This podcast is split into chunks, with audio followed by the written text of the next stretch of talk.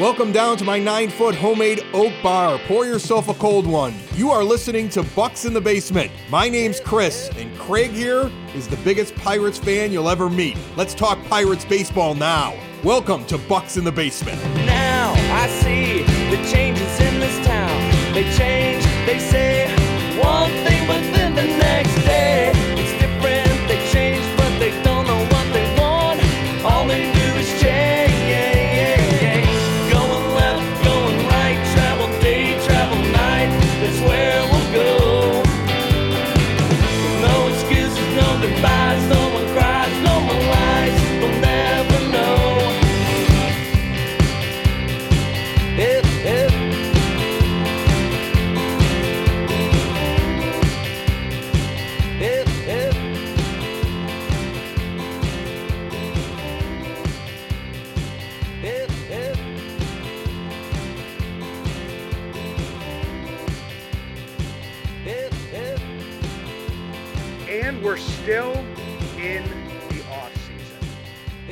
Seems like this off season has been going on forever, and maybe it's because last year, you know, we had that the strike going on and different stuff, and you know, everything was kind of like jumbled into everything before the strike and everything after the strike. But this year, it, it just seems like the off season is just dragging.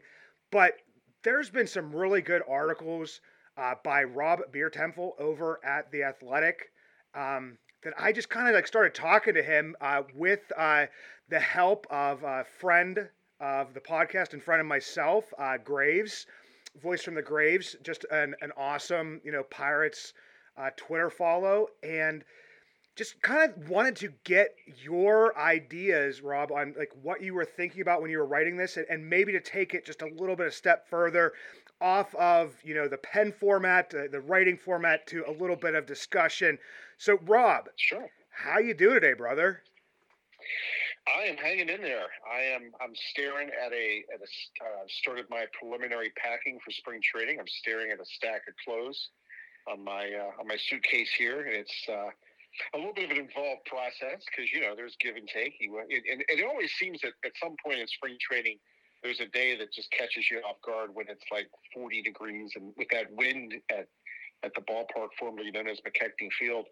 Uh, really in the press box, it drops the uh, the windshield. it feels like it's 30 degrees sometimes.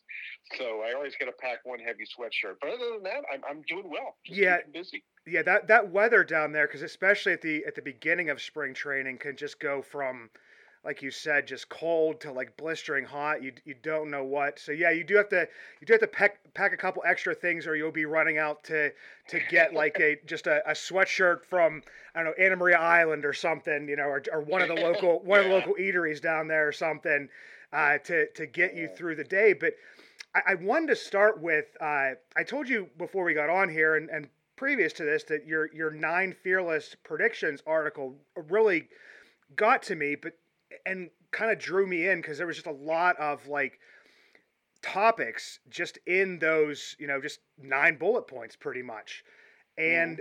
I went back and, and you had done a mailbag, and this is two things that, that stuck out to me, and the first one was when we were talking about the Reynolds extension, and I know that nobody wants to talk about this, you know, this anymore. But you had a little piece in there where you said, I suspected for the past couple years it was a matter of when, not if, Reynolds would be traded, and it wasn't because of the cheap, the Pirates were cheap. You talked about, you know, Reynolds' career arc, you know, where he was at. Um, and I wonder if that's kind of where that goes into the Pirates offering the six years as opposed to Reynolds wanting the eight years. And it kind of seems like that's where the difference is at. So is that like the career arc um, that you're kind of talking about? Yeah, I mean, I, I think I, I- think that that plays into it. I, you just look at, at where he is. I mean, he's you know he's closing in on 30 years old. Uh, I got a couple of years left, obviously, before he hits there. But it, I guess it, you know, it, in, in Ben Cherington's heart of hearts, when does he really think that the window is going to open for this team? I know a lot of people wanted it to be, you know, this year uh, or even next, but I kind of suspected all along, you know, in, in terms of pulling together all the pieces they need and, and basically what they're going to have to do is build a rotation almost from scratch. You know, um, it would have been even worse if Mitch Keller hadn't come on last year. I've kind of felt all along 2025 is that year you're going to target for for when things might turn and when you might start to have an opportunity. Now, you know, there's there's variables to play into it. I, I remember, you know, back in the late 80s, we all thought 1988 was going to be the year, or even 989 when the Pirates would get back there because they had Bonilla and Barnes and Van Slyke, and they were making these moves. And it, it just takes a while for things to come together, for intangibles to line up, and f- for guys' career arcs in terms of how old they are, how experienced they are, how comfortable they feel in their role, how settled they are in their position, uh, where they are in their evolution as, as a pitcher or, or a hitter, or in some cases, even a fielder all those things have to line up. That's why I mean it's you know it's it's crazy if when you think about you know being a GM and trying to you know get all these kittens to march in a single line, it's difficult to do. So I, have I've always kind of thought 25 is a more realistic year to kind of circle as this is when things you know when you can expect contention to start to happen. You know playoff contention. And with that, by then, Reynolds is going to be, you know, he'll, he'll zoom past 30. He'll be zoomed past his ARB years into his free agency years. And, you know, for a guy like him, that's going to be his one shot to make some money. And is he going to want to roll the dice a little bit and stick it out with the Pirates and try to make his money here?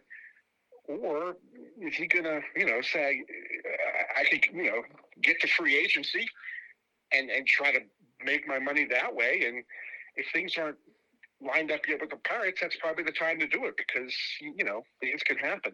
So yeah, when I when I mentioned his career arc, there's there's a lot of stuff that really goes into that, not just in terms of you know his age, but where he is, where the team is, where his teammates are.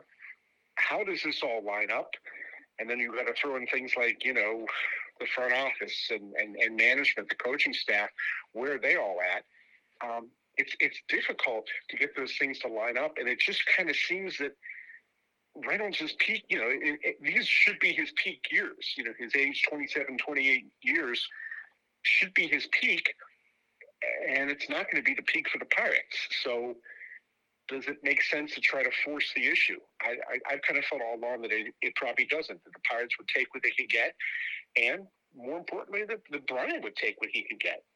It's definitely just a, it's a tough situation, and I know a lot of times when people are thinking about like this current uh, version of the rebuild or build or you know whatever anybody you could call it whatever you want. You can call it a pancake. I, I mean, it's, yeah. it's it's what's happening, and just comparing it to the last version, you know, and you know they had you know signed McCutchen, then they're you know extended extended McCutchen. They you know, extended mm-hmm. Polanco, extended Tabata, uh, just all those other different types of things. And I, I had asked the question, and, and it got a little bit of blowback on Twitter, but I was just like, is Reynolds the McCutchen or is Reynolds the Jason Bay? And it had nothing to do with them as players and their talent level or whatever, but it was like more of, right. you know, would he be more of the Bay of the, you know, good to very good player on a bad team?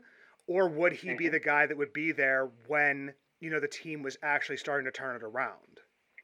Yeah, no, I think that's a good observation. It, it, it's you know, with and, and you got to think too, in line with you know, just going back to the career arc thing. How does how do the Pirates line up with the other teams in their division while all this is going on? You know, and, and is the NL Central still going to be down in a, in a year or two? It certainly seems like the Cubs are going to start spending some money. Uh, you know, the Cardinals, it seems like they're just zombies. They never, you can never kill them. They just keep getting up off the floor and, and, coming after you.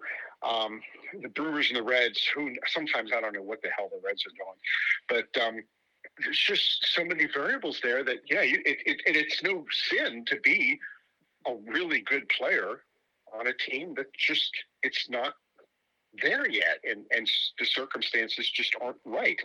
Um, you know, Pirates history, baseball history, is is littered with those kinds of guys. The guys who just, you know, damn, they were good, but they would have been, you know, gotten so much more attention if only the team hadn't sucked. Well, yeah, that's that's kind of the way it goes.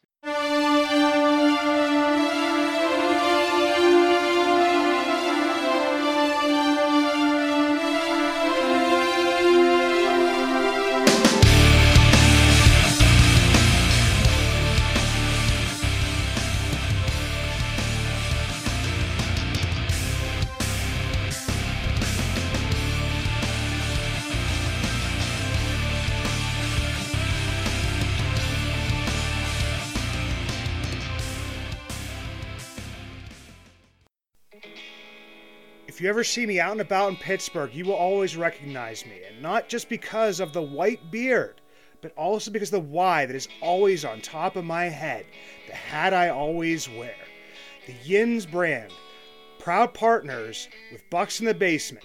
Three dynasties, one brand, Yins. Finally, one brand to rep all black and gold. Follow at Shop Yins for new merch drops and giveaways. Order online at WW Shop Yins, the emphasis on the two Z's, high quality comfort, lightweight materials, a new modern look for the black and gold, made for Yins by a Yinzer.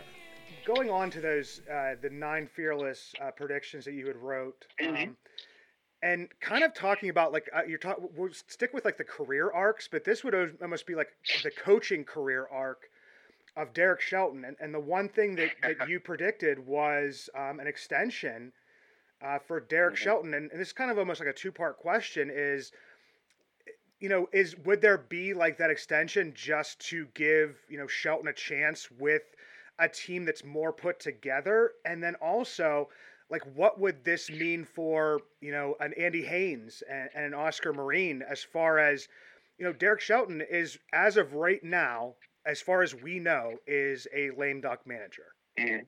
Right. I- I think it would be, you know, when, when, they hired him, you know, they, no one could have predicted that we were going to just, you know, stare down a global pandemic right after that. Everybody knew the team was not in great shape, but no one knew the, you know, the world Yeah. was going to was going to be shaken. Um, and it's it's been, you know, it's been difficult. You know, it's been difficult for for for Shelton his first couple of years, especially these last couple of years, um, you know, last year in particular, I, I, was a little surprised that they lost 100 games. But again, he, he can only do so much with the roster that's given him, and it, and it seemed pretty clear that management was still in that, um, I guess, kind of a shakedown mode. You know, seeing what guys, you know, have any kind of future with the club, whether it's in a reserve role or starting role. They rolled through a lot of bad players last year, and some of that was probably to keep the service clocks from stopping, you know, from not starting yet with guys like Cruz and whatnot. And some of it was just to figure out what they had. You know, was Hoy Park going to be worth anything? They traded for him. Is he going to be worth anything? Michael Chavis, can they get anything out of him? And by the end of the season, they had their answers on a lot of different fronts. This year, it's a different kind of shakedown. I think it's something that Shelty mentioned when we talked to him on Friday. Is it the, the groups of players, of candidates, I guess you could say, at the different positions? They're smaller, more talented, but they're they're fewer in number. You know, there's fewer guys that they, they're, they're looking at, evaluating for roles right now because they have a better idea of where they're at. I think that's going to help. I mean, you're not going to necessarily roll, you know, Josh VanMeter out there in at, nine different spots on the field, you know, every day for three months and wonder why the hell things aren't going well. There'll be a different change, uh, you know, different kind of approach. The players that they put out there will be more suited to their roles. There'll be less, let's see what happens, and more, let's see where we can take this, if that makes sense. That- So I think just in that regard, that's going to help Shelty. That's probably a big consideration why management would say, you know, let's give him some more time and see what he can do. Yeah, and I mean, I, I hate to jump back and forth on, on articles, but it, it kind of the one that you put out today about the the opening day roster um, with Mhm. Shelton. Uh, you wrote he averaged 153 lineups per 162 games over his first three seasons. Uh, You know, according to the analyst Bill James, uh, 69% were the you know the lefty righty platoon edge, and that Mhm. it, I think it's what was it in, in Bill James' handbook? It's that you could get maybe about 17 extra runs by moving yeah. around these lineups as much. So that's where it's just like, is is Shelton gonna continue? Because um, we're hearing a lot about you know the platoons and stuff with you know Suwinski's numbers and bringing in Connor Joe mm-hmm. and just you know McCutchen at DH and then Santana and Choi at first, base. you know all these different like platoon things. Is is he still going to have those those lineups? And it, I always think that there's something to a player knowing where they're going to hit day to day. Yeah. Well, I, I, I think short answer to your question is yeah, we're still going to see those platoons this year. Um, in some cases, a lot of cases, they're going to be necessary. I go back to my days as a college football writer.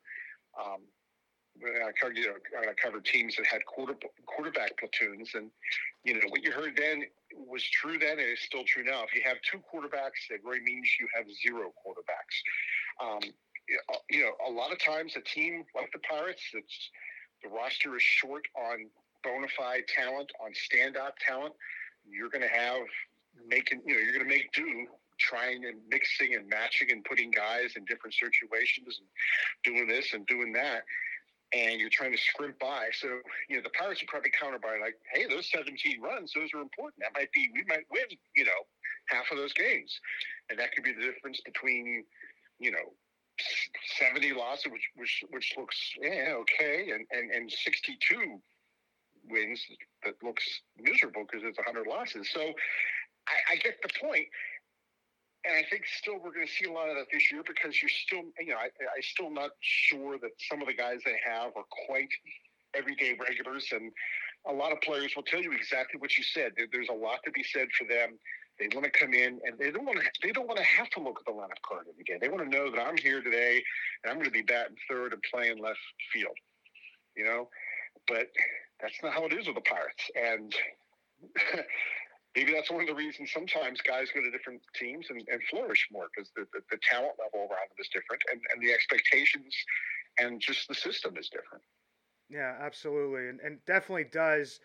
I mean, it, it just makes it because I, I know there's been like those all those conversations about how, you know, Shelton and and Donnie Kelly sit down and, and make up the lineups for, you know, couple weeks at a time, like in advance. Mm-hmm so yeah. it's just it's a very weird thing that I when I saw they had that much of a platoon split, it, it kind of just struck me as, as odd because it's like, well, he's not even making the adjustments. It's like they know who's going to be pitching and they just kind, kind of figure it out. But the, the one thing that, that you wrote in that, that same article today um, that kind of had me going with like the roster projections a little bit is when there was the discussion about Rodolfo Castro and – you know, Shelton mm-hmm. answered and said, We do not have a, hey, this guy is going to be a starter at second base.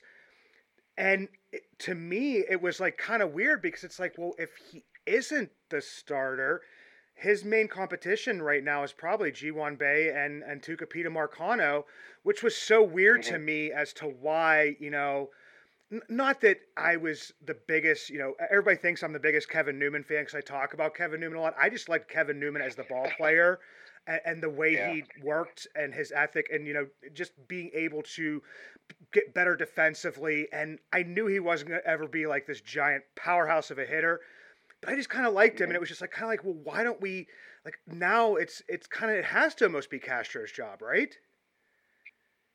yeah, I you know I, I admit I was one of those people that was going on the assumption that yeah Castro is going to be your opening day second base. I still think he will be the opening day second baseman, but you can see stuff that he has to work on. I mean, you know, there's still swing and miss. That's a problem. It seems with a lot of guys, um, you know, that they that they have on this roster right now that they really got to kind of rein in. I mean, there's going to be a lot of strikeouts. That's the way the game is now. But some of these guys, you know, Suwinski and Cruz in particular, those numbers are alarmingly high. Um, I, I kind of, you know, you, you, like what Rodolfo can do. He has a little bit of pop. Uh, he, he, you know, he, he, makes a lot of plays out there defensively. Deshawn will do the same thing. Marcano as well. Marcano just hasn't been able to get traction in the majors, and that's kind of like what I look at him now. I think the hang up with him is he just never he- just can't hang on to a, an everyday gig or even like an everyday couple of gigs where, where he's out there in the lineup every day, one position or another. Um, with Bay, it, it's just a question of experience. I think that he needs to get some time in the majors and, and really show what he could do here. I mean, he's hit well for the most part in the minors. Um, he's only played, I want to say it's 42 or 44 games in center field in his career, and 10 of them were in the Arizona Fall League last year. So, I mean, not a, you know, that's why I, I, there's there's there are some people that, uh, along with thinking Rodolfo is your your starting second baseman, they just plug you know Bae Ji-hwan into center field, and I, boy, I don't know. I mean, it, it's, it's you know it's it's an important gig on any team, and every center field is going to be big. But PNC Park, I mean, you know, you've seen it. I mean, it's it's a, it's, it's huge, Yeah. and a guy that really has very limited experience as a center fielder. I don't know if you want him quarterbacking your offense Yeah, it's a tough call. necessarily, you know, um, to mix my metaphors. But um, I mean, but again, they're certainly convinced he's athletic enough to handle the job, and he could, they believe he could become savvy enough in a short amount of time to become good in center field. Um, it's just a matter of how they're going to approach it now. I think some of it is the Reynolds situation. You know, when do they trade him? Do they trade him? Where does he play if he stays? Um, I I thought it was really interesting last year when they plugged him in the left field for a few days. I think defensively he's better in left than he is at center. So that, that's one that's one part of the equation. Another part of it too is just you know who, who else do they have? Where else do they think they're going from here? I you know I I kind of think Suwinski could probably handle center field. I really like what I saw from him defensively last year. I thought his his routes were pretty decent. I thought he he seemed kind of heads up out there. Once he got past the initial when he first got caught up, my gosh, you could just see him sometimes, and he seemed a little overwhelmed by everything. Um, just a classic, you know, rookie situation. When he got recalled then later in the year, I thought he just seemed so much cooler, so much more level-headed, um, confident out there.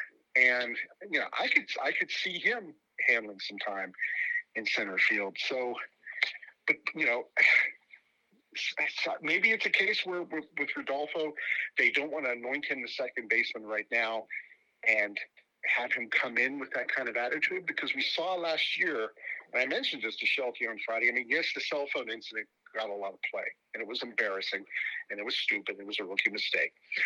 But there was also a game earlier in the season that I mentioned to Shelty, and, he didn't. He kind of he kind of grinned because I think he knew where I was going with him. I'm, I think they were playing. I think it was San Diego. I knew it was a road game, and I'm pretty sure it was Jurickson Profar who was on the other team. But anyway, Rodolfo, there was a play like he thought he had beaten out an infield single, and he goes across the bag and he's putting his arms out like safe, safe. And you look at the replay, he was out.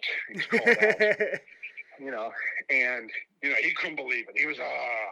Then he goes back to the dugout, you know, and then later in the game, I think yeah, I'm pretty sure it was Profar hit. Uh, uh, with, I think what turned out to be the game-winning home run, and as he came toward home plate, he looked right into the Pirates' dugout and put his arms out like safe. And I thought, ooh, you don't want that happening, you know. You don't want veterans, and I'm sure somebody in the, in the dugout then kind of nudged Rodolfo and said, "Hey, you see, don't do that crap because it'll come back and bite you. That kind of stuff. I mean, he's how old is Rodolfo? Off the top of my head, I really don't know. Twenty three. 23, I I'm believe, yes. Okay, so you know, still a kid. Uh, so that's an area where he's got to, you know, polish up his game a little bit. Just uh, you know, and that's one of the things I think the Pirates addressed by bringing in the veterans they did this year is just to give the guys a sense of this is how you carry yourself on the field, in the clubhouse, in workouts. it's a certain way to do it. And maybe they don't want Rodolfo to, to, to come in anointed as the starting second baseman and lose some of the progress he's made in terms of gaining maturity. Yeah, that was a long answer to a short question. I'm no, sorry. it's, it's a good it's a good answer, and and it just with the you know addition of Santana there over at first base. Uh, Chris and I Yep. brought up like uh, last week uh, something that's been out there, but you know Mendy Lopez uh, being called up to Mhm. do you know some of the infield coordinator duties. definitely going to be, you know, helping with Cruz and with Castro. But when I thought about like the Castro situation, the other thing, and I was like, oh, why didn't they keep Kevin Newman? And so I like, my mind was on these platoons pretty much like all day today. And so I'm like, I wonder what, you know, what Castro's splits actually are. And in the minors, when he was batting right handed, his OPS was about 250 points higher than it was as a left-handed hitter. And once Uh-huh. he got up to the majors, and I know it's only been like a you know a little bit of a cup of coffee, you know, last uh, two years ago, and then up and down last year, but it was creeping towards almost a, a 300 point difference. So it's like, well, yeah. maybe we didn't need Newman in there because Castro's actually hit, you know, right-handed pretty well. And so it Mhm. would be like you almost need like you like a Bay, a Marcon, somebody else like that who could fill in on some of the days because you you don't want him it to be a straight platoon. Um, but if he's starting to struggle against them to get a, get a left-handed bat in there, and that's just something that kind of kind of struck me today. That's a good point. Yeah, and it's you know then for a- club like the Pirates, I'm sure that's you know for most clubs now, maybe all clubs, that kind of stuff doesn't go unnoticed. And you know if, if you're a guy whose OPS is you know one point one point four, then the 300 point split is not a big deal. But yeah, when you're when you're still an up and comer. Uh, 250, 300 points is a huge difference, and yeah, it's worth considering.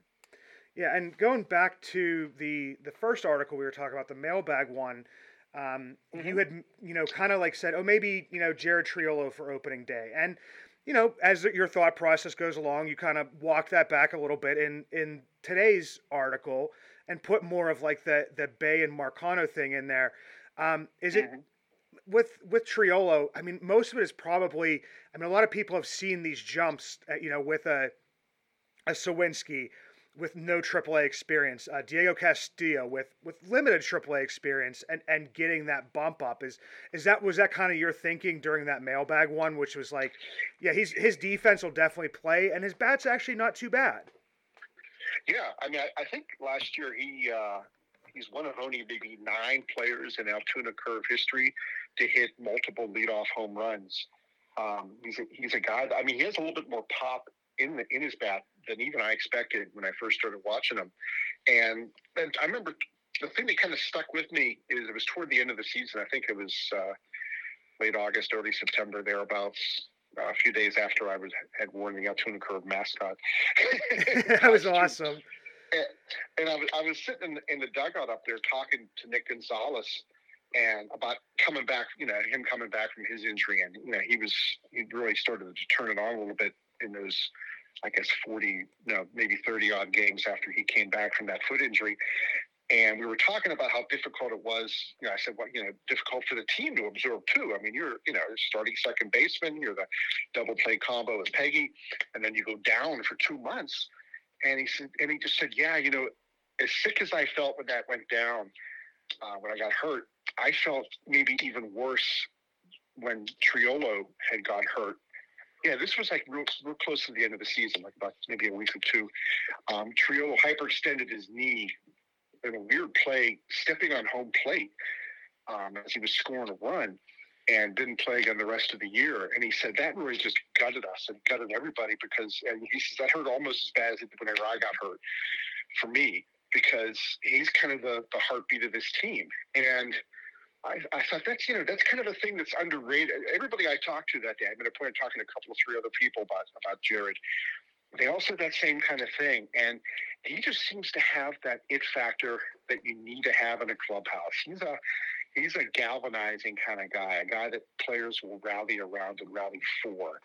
Um, you know, even you don't always find that in players. Even big stars don't necessarily have that, but but Triolo really does. I mean, they made T-shirts for him. Uh, you know that the, that the players wore. You know, um, tree hugger, I think was what the Yeah. slogan was on it or whatever. And it just he just seems to be a guy that that brings that big intangible. And he can play. I mean, he's got a hell of a glove, and he's got a little bit of pop. And now they have him play different positions. He was over at second base last year. Uh, obviously, third base um, is, his, is his bread and butter. I think he might have had a couple of games in the outfield because everybody does. I think they're going to make you know me and and, and Mackey and Kevin Gorm get out in the outfield too before this is over. So he just seemed to be a good piece. He can do a lot of little things, and he can do some very big things. Um, I think sooner or later, you know, when they put him on the 40 man this year, I wasn't too surprised. Um, I think sooner or later this year, we're going to see him in Pittsburgh. Yeah, and I, I think that that's where I saw him maybe as more of like a, long term answer if somebody went down or somebody got injured or somebody got trained or whatever it would be.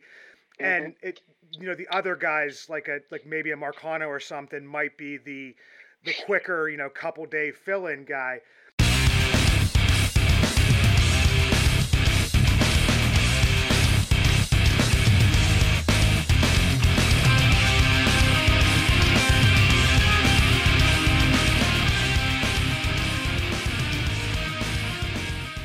I, I wanted to get to two more things from from the fearless predictions here. So not to like mm-hmm. completely mm-hmm. cut off because that's all great stuff with with Triolo, and I, I I could listen to talk about you know these players in the minors and stuff like everybody knows that like you know all day long.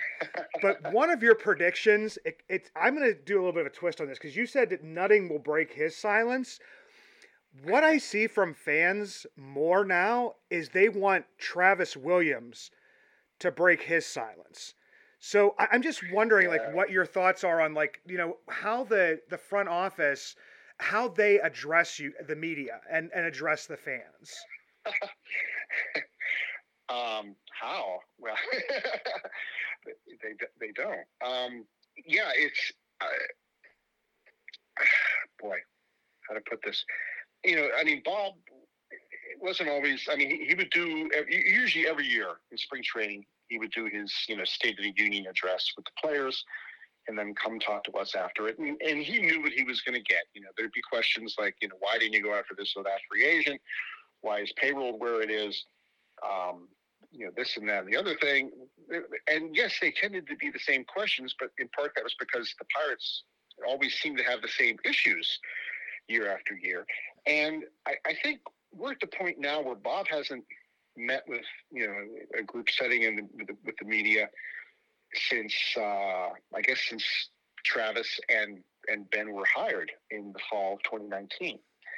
Not you know due to a lack of effort on my part or Jason's part or or Kevin or anybody else's part.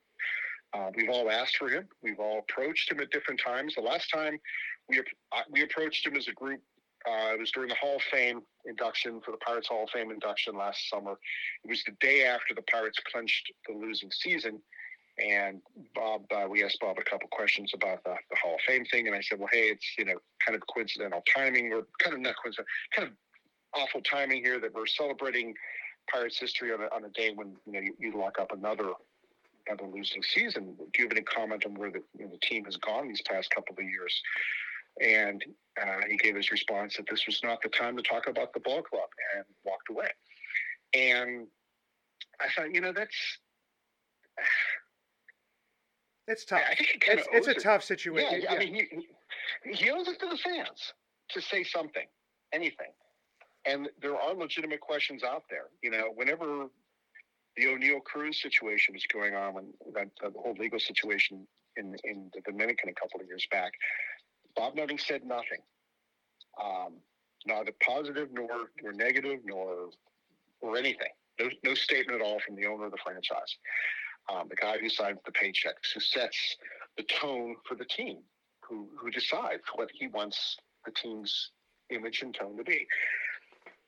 You mentioned Travis; it's the same kind of thing. He was hired as president. Frank Coonelly was a baseball guy. He was a uh, he was the, the MLB's top you know, legal advisor, and he had a, a lot of numerous, uh, a lot of a lot of contentious run-ins during arbitration hearings and and union negotiations. He knew the game. He knew the, the nuts and bolts of the economics of the game, but he also knew something about you know the playing and, and strategy. With Travis, I get the sense more that he was brought in to be the guy who kind of change sells the team. How do you spin the team? How do you sell it to, to fans who are frustrated because they haven't seen, you know, a, a playoff series victory since 1979. And you would think in that kind of role that you would want to be fan facing and, and, and, and, you know, seen as open and, and transparent and conversant. And he's not been. He gives the same kind of answer. Now is not the time to talk about X, Y, or Z. Um, you know, it's I, you know, I, I don't know. I, I just think that if I was a fan, I would, I would be, you know, I would feel kind of unloved. Yeah. if, I, if I was an average fan, I would feel kind of unloved. I mean, the, the Pirates. I, about a month ago, I uh, asked to speak to Travis about FanFest. Why? Why did it? And obviously, we know why it went away because of the pandemic. But when is it coming back? Are there going to be changes? It had gotten a little bit stale. So you're going to do some new things. You're going to try something different. What are you going to do? What about the caravan? Um, and it, I was told there's no fan fest, but we're thinking about bringing it back. And there's no caravan, but we might have other things instead. Ask one more specifics. Well, you know, that would be Travis's job. Well, great. Let me talk to Travis. Well, that's been that's been what I think six weeks now. Yeah. And we're still waiting for for Travis to address that. And then now, yeah, you know, over the weekend the Pirates had what they did not advertise, but now during the day of that, they described it as a winter warm up, only for season ticket holders. There was uh, what about fifteen hundred people there, I think, is what they said. So the message they seem to be sending is: if you're a season ticket holder, if you're a corporate sponsor, you know we'll be here for you. But if you're Joe Bag of Donuts who wants to go to you know three or four games a year or, or whatever, uh, come to your three or four games a year. Yeah. and that'll be about it. And we're okay with that. So I don't know. I for me, it doesn't make much difference if, if he talks to me or not. I'm going to write what I write either way. I'm going to be fair. I'm going to be, you know, try to dig for as much information as I can. I just think it's kind of a slap at, at the everyday fans because I remember a much different experience when I grew up in Pittsburgh as a Pirates fan in the 1970s and 1980s.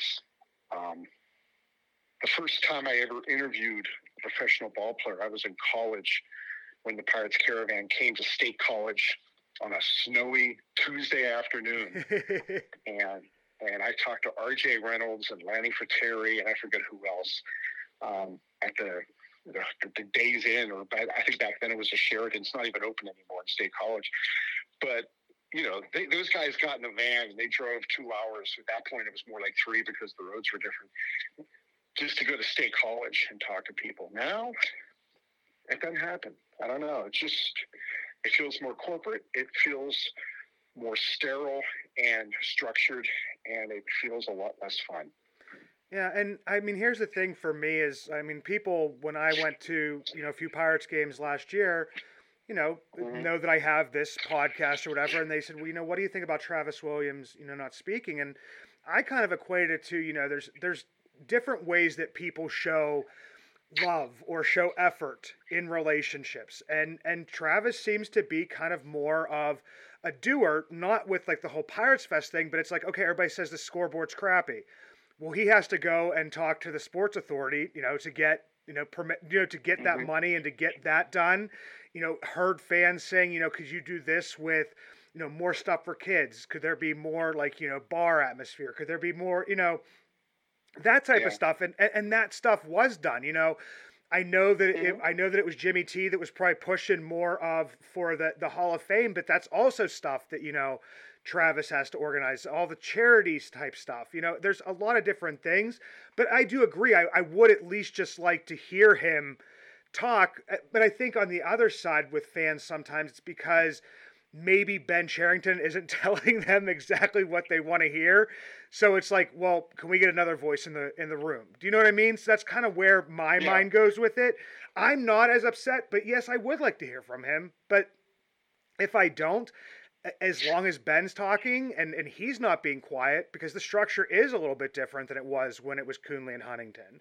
You know, like you said, mm-hmm. Tra- Travis is, is not a he's not a baseball guy. I'm not saying he doesn't like baseball, but it's just he's more of a an organizer, more of a doer. So I mean, Mhm. I, I, but I definitely do uh, appreciate your efforts to do that, Rob. And, and we're, we're going way over here on time on our, our 30 minutes of bucks here. But once I start talking baseball and having like these good conversations, they just don't really Mhm. stop. So for anybody that doesn't, you know, please go follow Rob uh, on on Twitter at Rob Biertempfel.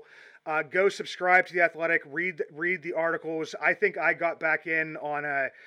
Uh, they always have like deals out there or something, and I think for the first year it's like a dollar a month or something. I don't know which deals are out there now, but you know it's definitely worth the subscription not only for you know Rob's articles, but also you know all of the different stuff around you know Major League Baseball. If you're a big baseball fan, it's Mhm. it's a must subscribe. So so Rob, you know what? I do appreciate you uh, letting me ask you some tough questions here, some fun questions, and, and would love to have you back on again sometime. If, if, Yeah, that'd be great, man. Anytime. Just uh, give me a shout.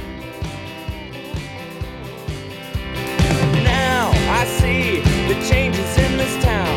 They change, they say one thing, but then the next day.